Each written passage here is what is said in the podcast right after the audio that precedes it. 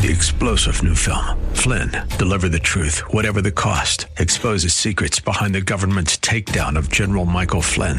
Flynn knew what the intel world had been up to. He ordered the first audit of the use of contractors. This set off alarm bells. He told the truth. He was the most dangerous person for Donald Trump to hire. They had to get rid of Flynn. Flynn, deliver the truth, whatever the cost. Available now. Watch it today. Go to salemnow.com. Salemnow.com. If you want to be just and righteous before God, then you have nothing to offer God in your self defense but the merits of the blood of Jesus Christ. Period.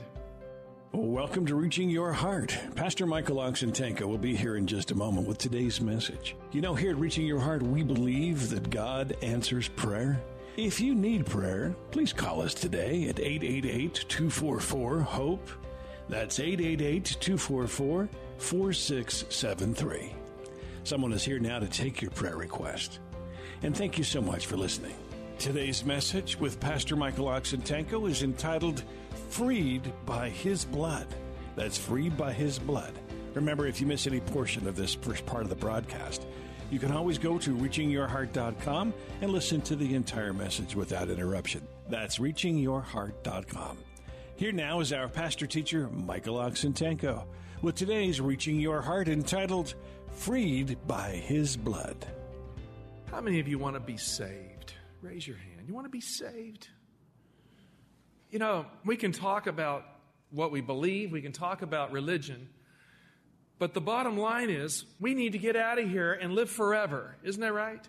The church was raised up so that God could have an avenue that is just and merciful to save the human race.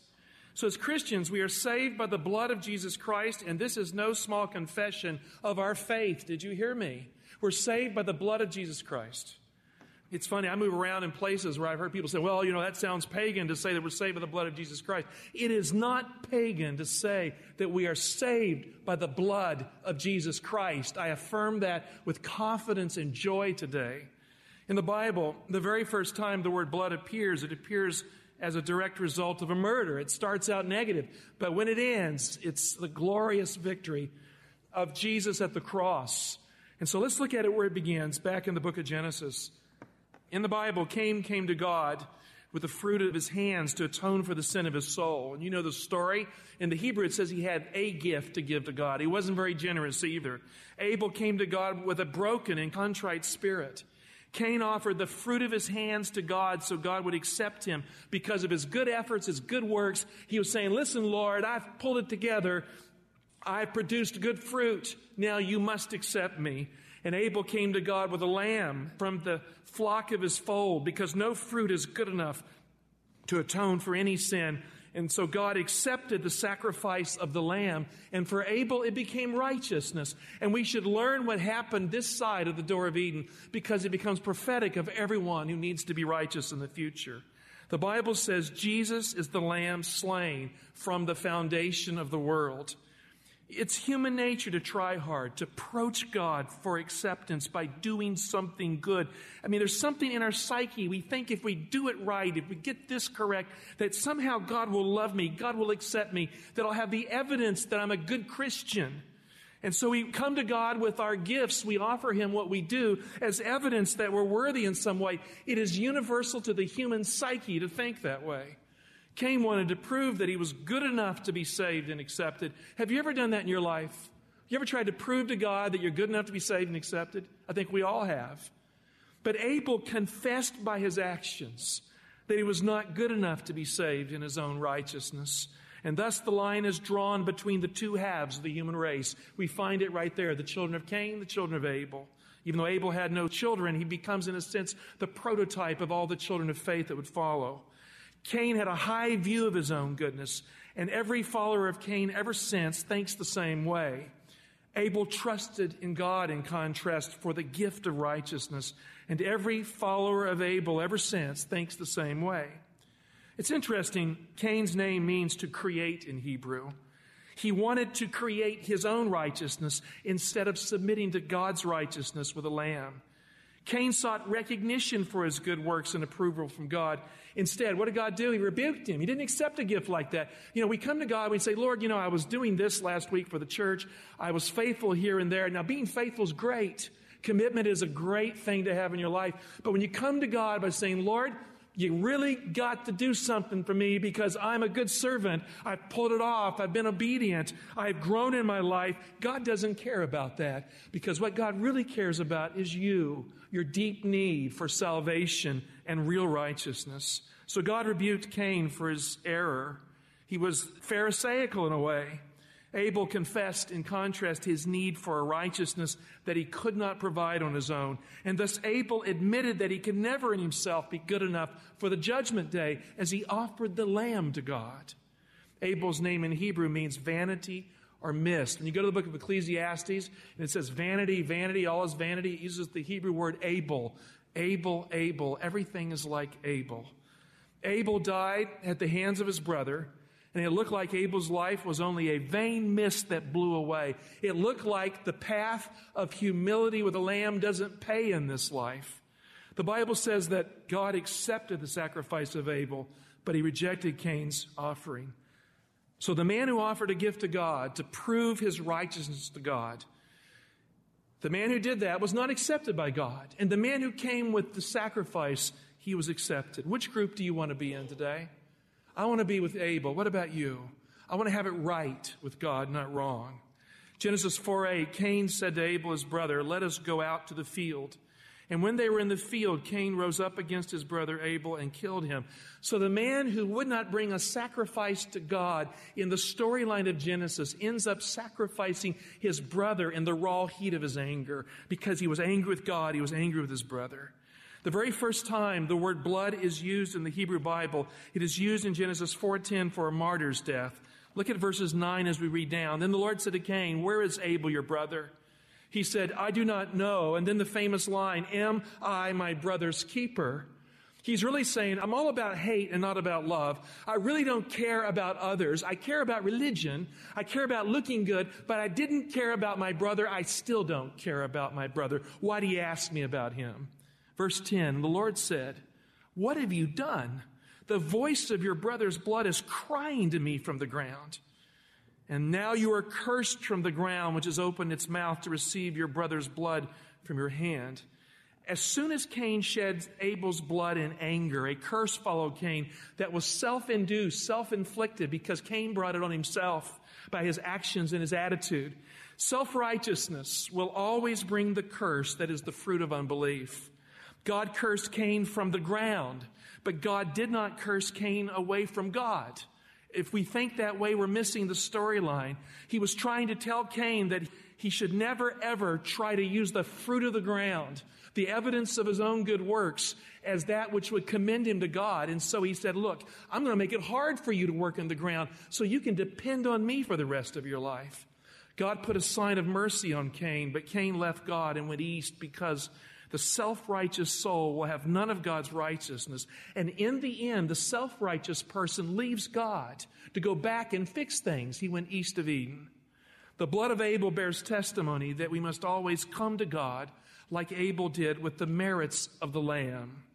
Look at Hebrews 11, verse 4. The Bible says, By faith, Abel offered to God a more acceptable sacrifice than Cain, through which he received approval as righteous.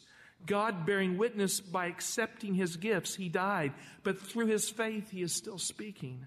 Hebrews 12, 24, to Jesus, the mediator of a new covenant, to the sprinkled blood that speaks more graciously than the blood of Abel. You see, blood makes a difference. Blood has something to say. Blood speaks in Eden. Blood will speak at the end of time. At the center of human history, there is blood on the cross of Calvary. The life and death of Abel is proof, friend, that God will only accept the lamb and the blood as the basis of our righteousness. I meet people, and maybe you have, who've come to me and say, Pastor Mike, you know, my hope is that I can get somehow perfect enough in this world so that I can be accepted at the time of the end. You ever hear something like that? Now, how many of you want to be perfect? I'm in that group. I want to be perfect. The Bible says, Be ye perfect as your Father in heaven is perfect. And that verse in its context means, Be ye merciful. as my heavenly Father in heaven is merciful. I want to be perfect. I don't want any known sin in my life. But you know what? I have learned that the more I try to prove to God that I am perfect, the less perfect I am.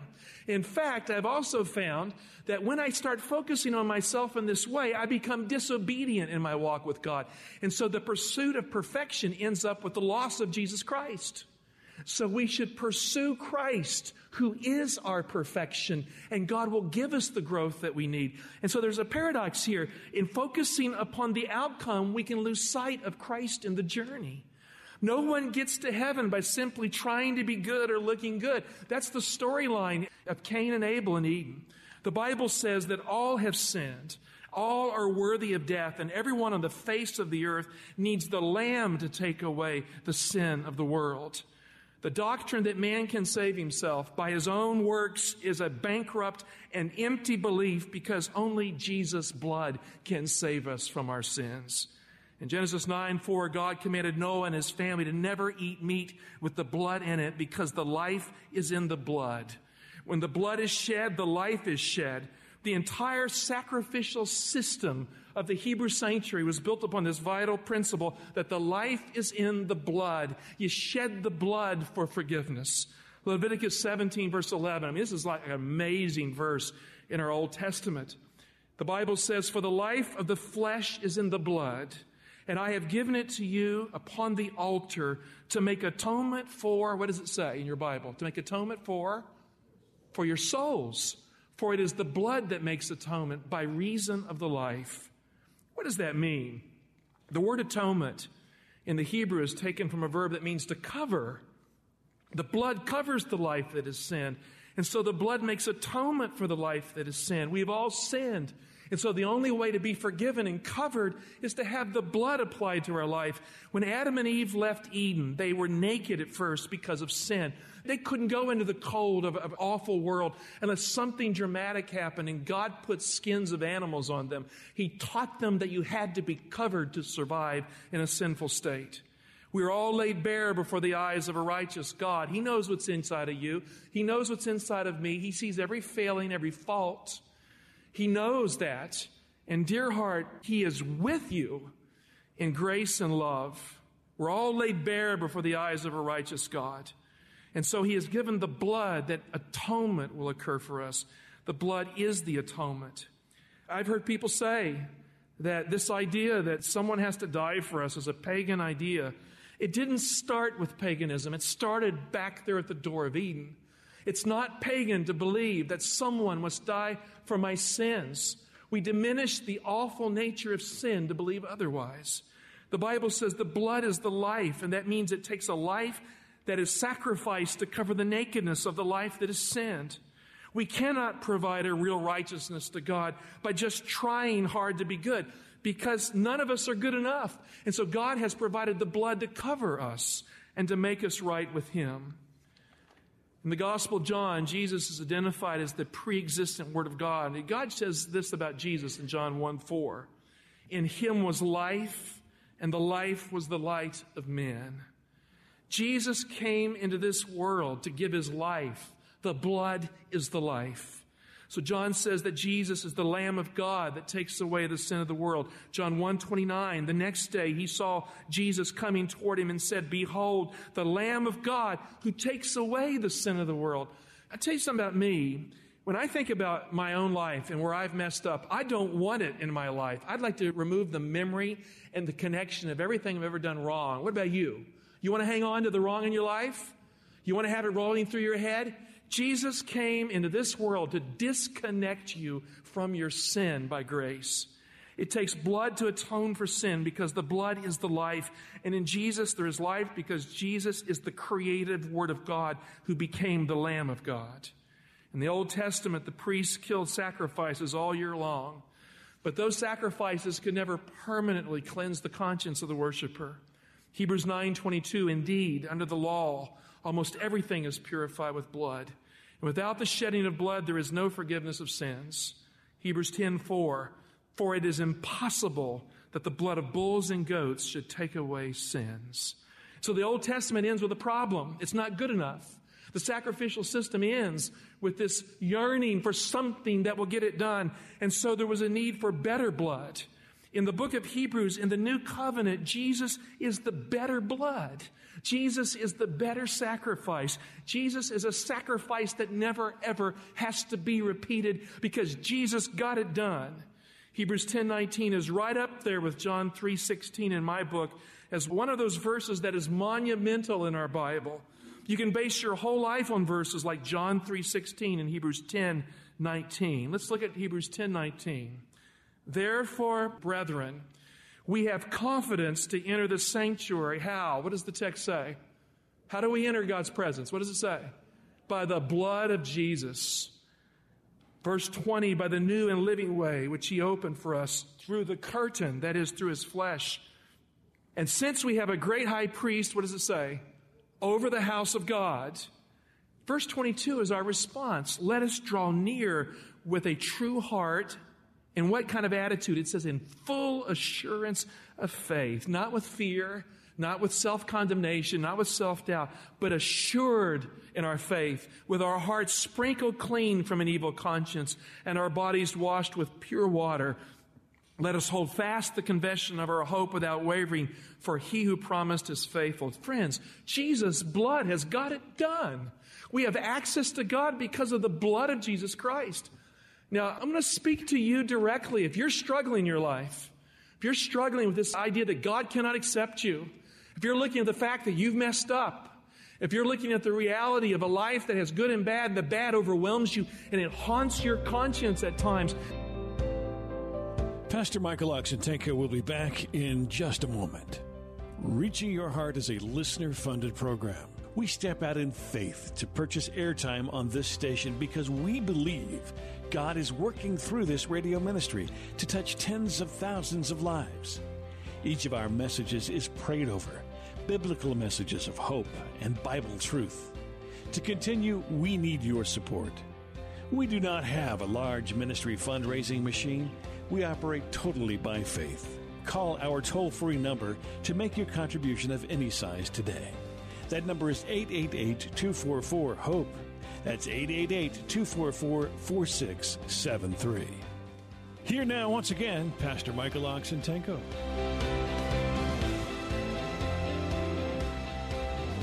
Dear heart, the blood of Jesus Christ was shed for you to clear your conscience that you might approach a living God with full confidence and faith, knowing that God accepts you because of the blood.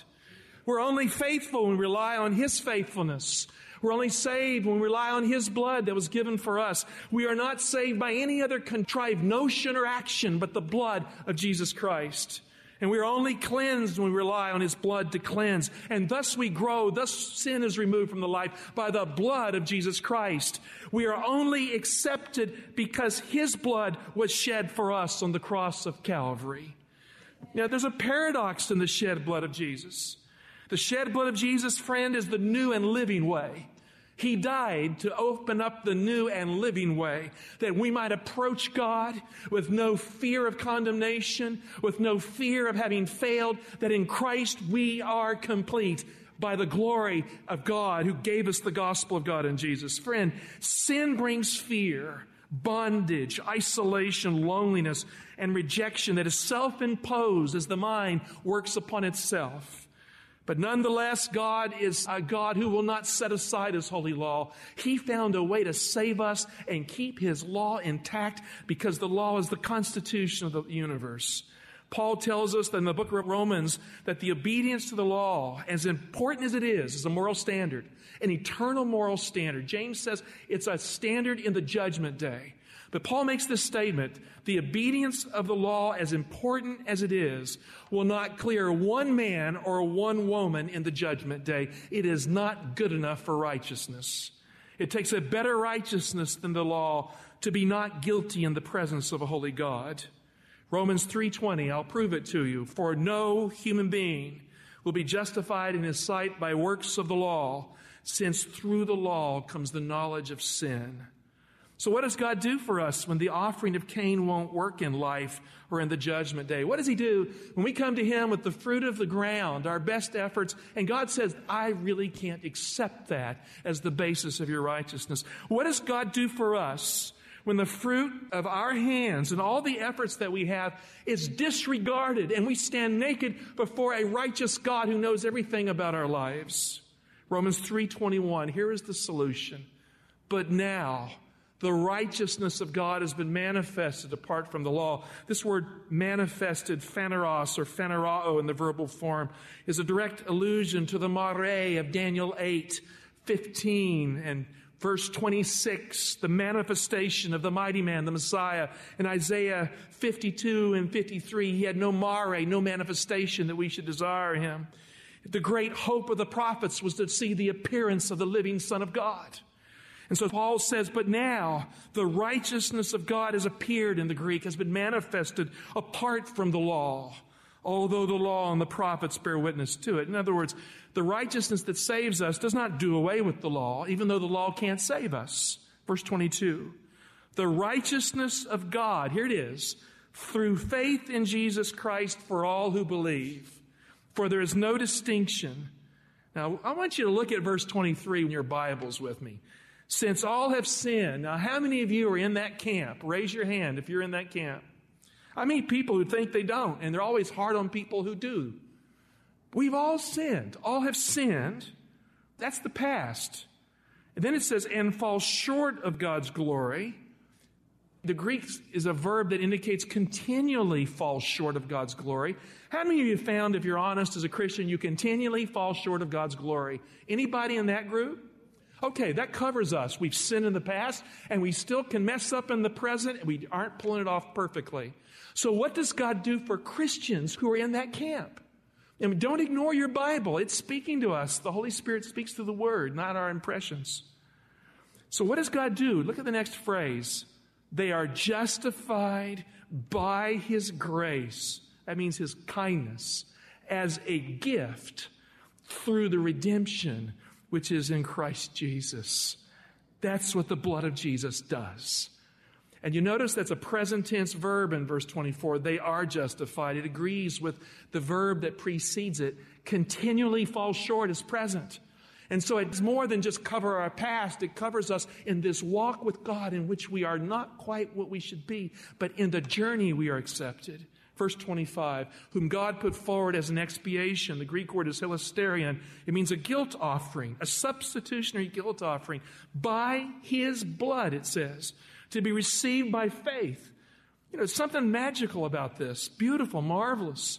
When we come to God and we look at the cross and we say, the blood of Christ is the only right I have to know you. I cling to you by the sacrifice of your son. The mighty heart of God is moved because of that. The mighty heart of God is moved because God gave Christ to save you. He loved his son before he ever knew you. And so, in your recognition of his son's role to save you, his love for you is covenantally affirmed. It goes to say this was to show God's righteousness because in his divine forbearance, he had passed over former sins. It was to prove at the present time that he himself is righteous and that he justifies him who has faith in Jesus. Friend, if you want to be just and righteous before God, then you have nothing to offer God in your self defense but the merits of the blood of Jesus Christ. Period. I'm sorry, the worst sinner will make it to heaven who comes to Christ and falls at the cross and says, I appeal to you for mercy through the blood of Christ. That person will be saved for all eternity.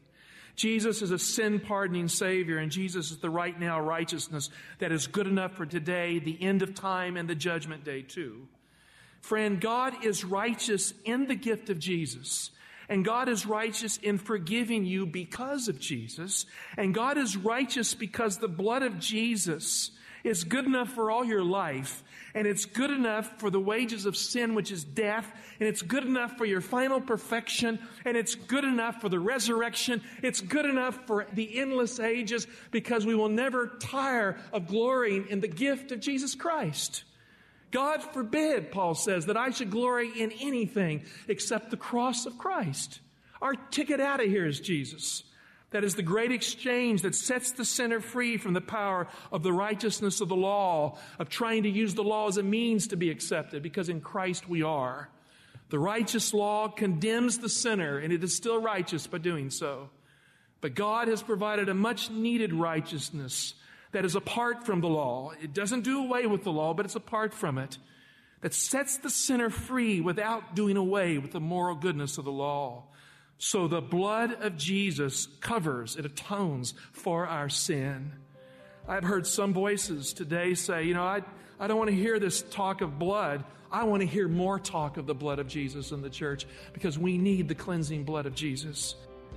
That will conclude the first portion of Free by His Blood. And don't forget that you can always find these messages online at reachingyourheart.com. That's reachingyourheart.com. Have you ever wondered what happens five minutes after death? Do you long for the assurance of eternal life? Is there a longing in your heart for something beyond this life?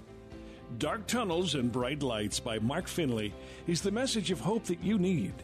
This book presents the real truth about life after death, and it is more amazing than you can imagine. Call for your copy today. Here's the information you need. The telephone number is 855 888 4673. 855 888 4673. 855 888 HOPE. Or you can go to the website reachingyourheart.com. Call for your copy today. The book is yours for a donation of any size, and remember that your donations help to keep this ministry on the air. And we thank you for your support. And we hope that you'll join us again next time we get together for another edition of Reaching Your Heart.